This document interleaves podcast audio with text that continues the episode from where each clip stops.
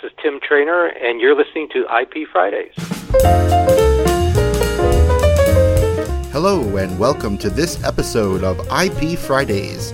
Our names are Ken Suzanne and Rolf Clayson, and this is the podcast dedicated to intellectual property. It does not matter where you are from, in-house or private practice, novice or expert. We will help you stay up to date with current topics in the fields of trademarks, patents, design and copyright, discover useful tools, and much more.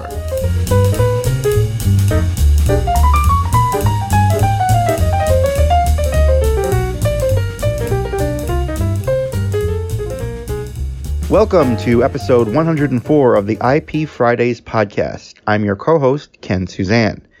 Today's guest is Mr. Timothy Trainer, the principal of both the legal consulting firm Global IP Strategy Center PC and Galaxy Systems Inc. Tim is the recognized go-to source on all matters relating to customs enforcement of intellectual property rights. His vast experience in the field supports his expansive knowledge in this subject area. Tim served as past president of the International Anti-Counterfeiting Coalition, also known as the IACC, and served on the steering committee of Interpol's Intellectual Property Crime Action Group. He has testified before congressional committees on IPR enforcement and, for the past 15 years, has co-authored the treatise Customs Enforcement of Intellectual Property Rights, published by Thomson Reuters. Before we get to today's interview, let's turn to a recent development at the United States Patent and Trademark Office you need to know. The USPTO issued a new rule for foreign trademark filers. To combat the increase of bad faith filings, the USPTO announced that as of August 3, 2019, all foreign domiciled trademark applicants, registrants, and parties to trademark trial and appeal board proceedings must be represented by an attorney who is licensed to practice in the United States. The previous rule allowed only United States licensed attorneys to represent trademark applicants before the USPTO. However, in practice, many foreign attorneys assisted applicants. This was allowed under the old rules as long as filings were signed by the applicant and represented themselves pro se. Under the new foreign domicile rule, all trademark applicants, registrants, and parties with permanent legal residence or principal place of business outside the U.S. will be required to have a U.S. licensed attorney represent them in all USPTO trademark matters. Attorneys are now required to provide proof of good standing from their barred state, date of bar admission, and bar license number. For those who submit an application without an attorney, the USPTO will still examine the application in its, quote, usual course, close quote, but will require the foreign applicant to include a U.S. licensed attorney in good standing to be entered on the record. According to Mary Boney Denison, Commissioner of Trademarks at the USPTO, this action is a step forward in the fight against fraudulent trademark submissions. These submissions include, open quote, knowingly false claims, fake or altered specimens, inaccurate addresses and ownership, and practitioners who aren't authorized to represent others before the USPTO, close quote. The new rule is now in effect and applies to all new applications, responses to office actions, and post-registration maintenance filings. Now, on to today's interview with Timothy Trainer. Our guest today on IP Fridays is Timothy Trainer. Mr. Trainer is the principal at his legal consulting firm, Global IP Strategy Center PC, and is also the principal at Galaxy Systems Inc., where he offers an online interactive IP tutorial that has been licensed by U.S. government agencies. Mr. Trainer's IP experience began at the U.S. Customs Service as one of the three original members of the IPR branch. He has also worked at the USPTO's Office of Legislative and International Affairs. In the private sector, he was an associate at a D.C. firm and president of the International Anti-Counterfeiting Coalition. During his time as president of the IACC, Mr. Trainer was on the steering committee of Interpol's Intellectual Property Crime Action Group and chaired the UN's Economic Commission for Europe's IPR Working Group. He has testified before several congressional committees on the issue of IPR enforcement. For several years, he was an adjunct professor at American University's Washington College of Law. Currently, he is a cleared advisor and member of the Intellectual Property Industry Trade Advisory Committee to the U.S. Department of Commerce and the Office of the U.S. Trade Representative. For the past 15 years, he has co-authored the treatise Customs Enforcement of Intellectual Property Rights, and in May 2015, the book Potato Chips to Computer Chips, The War on Fake Stuff, Shortchanging IPR's Benefits to Economic Growth and Development, was published. Welcome, Tim, to IP Fridays. Thank you, Ken. Thanks for having me. Tim, let's jump right in and talk about the question of why is customs involved in IPR? Well, I think that one of the priorities that was identified back in the 80s when the U.S. and Japan, when we were having our trade friction with them at that time, the leadership at Customs decided that protection of intellectual property would be an important task for Customs to take on, especially as to the importation of goods that may infringe U.S.-owned intellectual property rights because of the trade imbalance that existed at that time. Mm-hmm. So that was one of the probably driving forces back then. From a timing perspective, it was also the same period of time when the U.S. Congress was looking at legislation basically for the same reason, finding ways to try and facilitate or assist U.S. Commerce and companies abroad, and thereby also looking at legislative tools to protect U.S. industry from intellectual property theft. Mm-hmm. Now, in the United States, what are the primary agencies responsible for IPR border enforcement? Well, certainly at the border, it would be today it's U.S. Customs and Border Protection, which is under the new Department of Homeland Security. For those who may not be aware, the U.S. Customs Service transitioned to what is now the U.S. Customs and Border Protection after the September 11, 2001 attacks. There was a major reorganization of government agencies, so Customs was moved from the Department of Treasury to the new Department of Homeland Security. So we had this U.S. CBP, Customs Border Protection, and also Immigration and Customs Enforcement. The Immigration Customs Enforcement, or otherwise referred to as ICE, would be those guys that conduct criminal investigations. And back in the day, that was simply just another office within the U.S. Customs Service. So these days, they're split. You have the more administrative, traditional work of Customs under CBP, and then you also have the criminal investigative arm under ICE. Those are the two primary, because both of those sub-agencies are part of Homeland Security. So between the administrative and criminal investigative services of ICE, you really have the two major components of what was at one time U.S. Customs, and they are primarily responsible for goods that cross the border. Mm-hmm. Now let's talk about practical implementation. How does an IPR owner today or their counsel engage these U.S. agencies to obtain their assistance, and what exactly can they do for them? Well, from the perspective of a copyright or trademark owner, both the laws in the Customs Title 19 and also Title 17 for copyrights and Title 15 for trademarks, they're pretty clear that copyright and trademark owners can actually record their intellectual property, their copyright or trademark, directly into the Customs database. Mm-hmm. Which takes only a few moments. You can actually take your existing U.S. trademark registration or copyright registration and then go right online and record them and get them into the Customs database, which is the first thing you do. It's the simplest thing to do to put that information into the Customs database. That would be the first thing. And by having that in the database, it allows customs officers nationwide that have access to these networks to see the information, the basic information about a trademark or copyright that the owners would like to have protected at the border. against the possibility of infringing goods crossing the border. But I would also add that for that recordation with customs to truly be effective, the IP owner should really have a training program to go out and meet face-to-face with the field customs officials who are out there, really the ones that look at the cargo, train them, educate them as to what it is they really should be looking for that distinguishes a legitimate good against that of an infringing good. Because at the end of the day, they need to touch, feel what these things are that what they should be looking for, and the only people who really know the ins and outs of a particular product are the representatives or the corporate representatives that are the company that owns the intellectual property asset.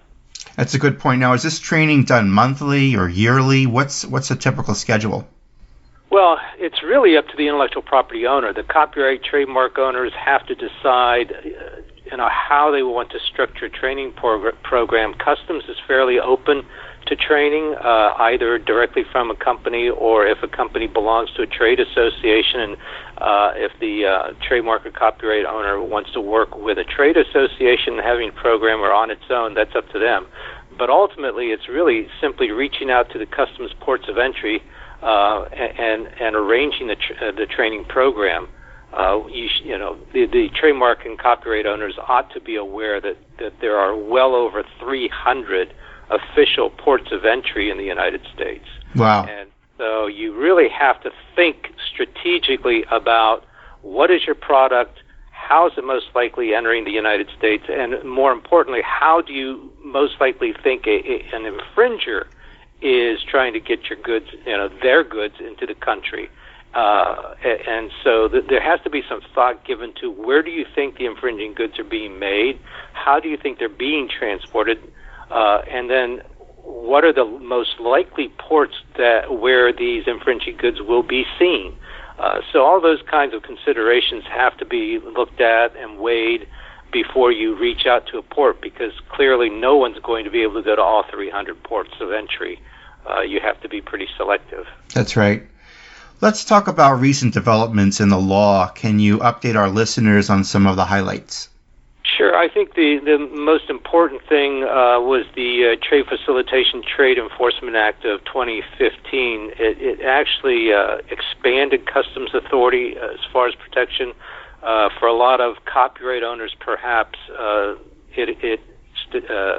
basically statutorily expands customs authority to protect against the importation of what they call circumvention devices, things made to try and circumvent protection of copyright. So that's one area to look at in the law. Another provision was to allow copyright owners whose application to register the copyrights are pending to also be able to get protection.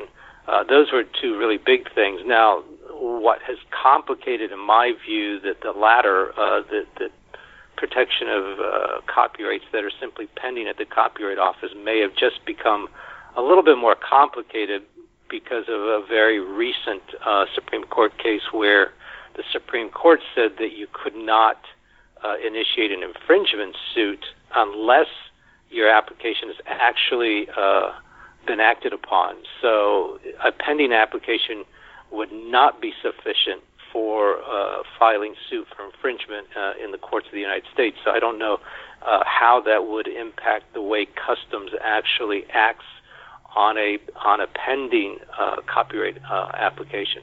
Mm-hmm. I've made that query. I'm still waiting for an answer. So we'll have to just wait and see. We'll definitely have to wait and see. Now let's look at the global picture. How does the U.S. affect how other countries protect IPR at the border? Can you comment on any of those points? Sure. We, as you probably know, we certainly have a fair number of what we call free trade agreements with a number of trading partners, South Korea being one more recent one. Then we also have a free trade agreement with the Central American countries, Chile, Peru. There's a whole list. But in each of these free trade agreements, there is an intellectual property chapter. Mm-hmm. And then within that particular chapter, There's a section on border measures specific to border enforcement of intellectual property. And what the U.S. has done is in each of these agreements, we have basically obligated our trading partners to heighten their level of enforcement at the border against counterfeit and pirate goods. Just to give you an example, the global standard is pretty low. The only obligation a country has if they are a member of the World Trade Organization is simply to have enforcement measures against the infringing imports. Our trade agreements require our trading partners to also provide enforcement against goods that may be transiting their country or an attempt to export counterfeit pirate goods. So we've heightened that. The other thing we've done is said you have to give your competent authorities, as we mentioned, that's the way it's termed in the agreement, you have to give them the legal power to take enforcement measures even if there's been no application by a trademark or copyright owner. In other words, if a customs officer suspects an attempt to import, export infringing goods based on their own information or knowledge that they may have, they should still be able to act even if the trademark copyright has not been recorded with their respective enforcement agency. Mm-hmm. So we have actually made our trading partners obligate themselves to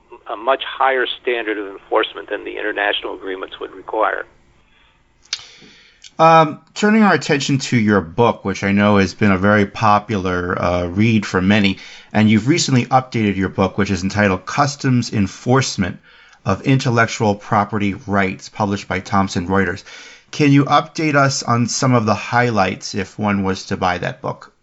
Well, what we do is we try to highlight these kinds of developments, such as what's happened, for example, what if the U.S.-Mexico-Canada Agreement actually goes into effect. Mm-hmm. What would be the changes? And so, as I just pointed out, we're basically saying to Canada and Mexico, this agreement will require your customs authorities to have these increased levels of enforcement powers. So at the moment, they don't have that. And if the agreements are ratified by the three countries and goes into force, then all of our trading partners, all the parties to this particular agreement, would have to do that. The other thing that's really interesting, and we include the text here in this year's edition, is that the Comprehensive and Progressive Trade Trans-Pacific Partnership Agreement, which we used to be part of as the TPP, mm-hmm. It has gone forward without us, but what they actually tended to do was retain some of the stronger elements of border enforcement that we had actually negotiated while we were still part of it. So that has remained in force, and now that particular agreement has gone into effect with the other 11 countries without us, that language is actually stronger than the international standard as well. So despite our withdrawal, that too has been an agreement that we had a significant influence on. And from our perspective, it's a step forward, especially when you look at the fact that that's an agreement with 11 countries. So we had significant influence on trading partners before we withdrew from that agreement. So I would suggest that to any of your listeners that if they have clients, intellectual property owners that are operating in the countries that are members of the party to the CPTPP, they should actually take a look at that language as well, because it may be beneficial to them with regard to the enforcement of intellectual property. Good point, Tim. Tim, do you predict that IP seizure statistics will rise in the coming years? Oh, absolutely. We actually have a table in the book, and we look at the last, I don't know how many years of statistics we have. Now, having said that, there is one interesting trend. For example, the European Union's statistics, that their numbers of seizures, it's fluctuated a little bit up and down, and part of that is because of the increased challenge due to what's happened with the Internet. they're having major challenges because these days, as consumers, we are now ordering things online directly, which means that you have many, many more shipments of goods coming from abroad, either coming through express mail courier hubs or through the international postal system, and you're getting smaller packages, if you will. Mm-hmm. And so this has really increased the challenge of not just the customs authorities, but your inspectors at the mail facilities and things like that. So we still have a massive number, increased number of seizures because of that. But unfortunately, that may mean, though, that the actual volume of goods seized may be much lower, even though you have a higher number of actual shipments or packages seized, right? Sure. So the Internet has certainly changed the dynamic from that perspective. And so the number of seizures in certain countries, now in the U.S., it's certainly continued to go up every year. But we're no longer seeing the kinds of massive numbers of containers seized like we may have early on during this focused enforcement on for counterfeit and pirate goods. I mean, I can tell you from my experience in the U.S. Customs Service that counterfeiters also can identify trends. They can identify enforcement trends, so they will adapt. You know, what we saw at one point was you could have seen a container that held maybe 100,000 units. Well, when they realize that you're targeting and getting those shipments out of their illegal stream of commerce, they break down their shipments. Instead of one shipment of 100,000 units, they may break it down into 10 shipments of 10,000 so that some of it will get through. Interesting. So we have to constantly think about, if we change the way we go about trying to detect infringing goods, how will they change the way they try to get their infringing goods through to the customer, the ultimate customer? Yes. So it's constantly a battle to try and figure that out. We're going to be wrapping up shortly, Tim. Just another two more questions. What should companies be doing today if they're not already doing so with respect to IPR border enforcement? Well, there are a couple of things. Obviously, one, look at what products, which trademarks, which copyrights are most important to your company, and are you not simply depositing the information with customs, but are you developing a training program that's a sustained program, an ongoing program of enforcement with customs, both here in the United States and anywhere else where you are doing a fair volume of business, because it's a country-by-country effort. But at the same time, if you invest in that program, it will have a reward, because the better that customs can identify, recognize goods that are similar to yours, the more likely they are to stay on top of that. And really what you're doing is building this dialogue with customs, familiarity with the product, familiarity with the intellectual property, so that you are getting the kinds of results that hopefully you are looking to get from customs, but it does require a sustained program. Mm-hmm.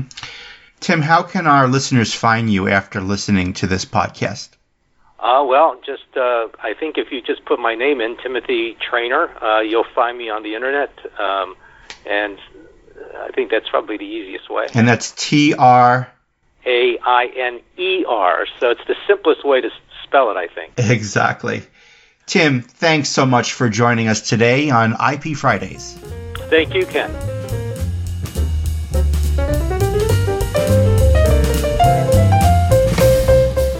That's it for this episode. If you liked what you heard, please show us your love by visiting ipfridays.com/love and tweet a link to this show. We would be so grateful if you would do that. It would help us out to get the word out. Also, please subscribe to our podcast at ipfridays.com or on iTunes or Stitcher.com. If you have a question or want to be featured in one of the upcoming episodes, please send us your feedback at ipfridays.com/feedback. Also, please leave us a review on iTunes. You can go to ipfridays.com/iTunes and it will take you right to the correct page on iTunes. If you want to get mentioned on this podcast or even have comments within the next episode, please leave us your voicemail at ipfridays.com/voicemail. You have been listening to an episode of IP Fridays. The views expressed by the participants of this program are their own and do not represent the views of, nor are they endorsed by their respective law firms. None of the content should be considered legal advice. The IP Fridays podcast should not be construed as legal advice or legal opinion on any specific facts or circumstances. The contents of this podcast are intended for general informational purposes only, and you are urged to consult your own lawyer on any specific legal questions. As always, consult a lawyer or patent or trademark attorney. Copyright 2014, all rights reserved.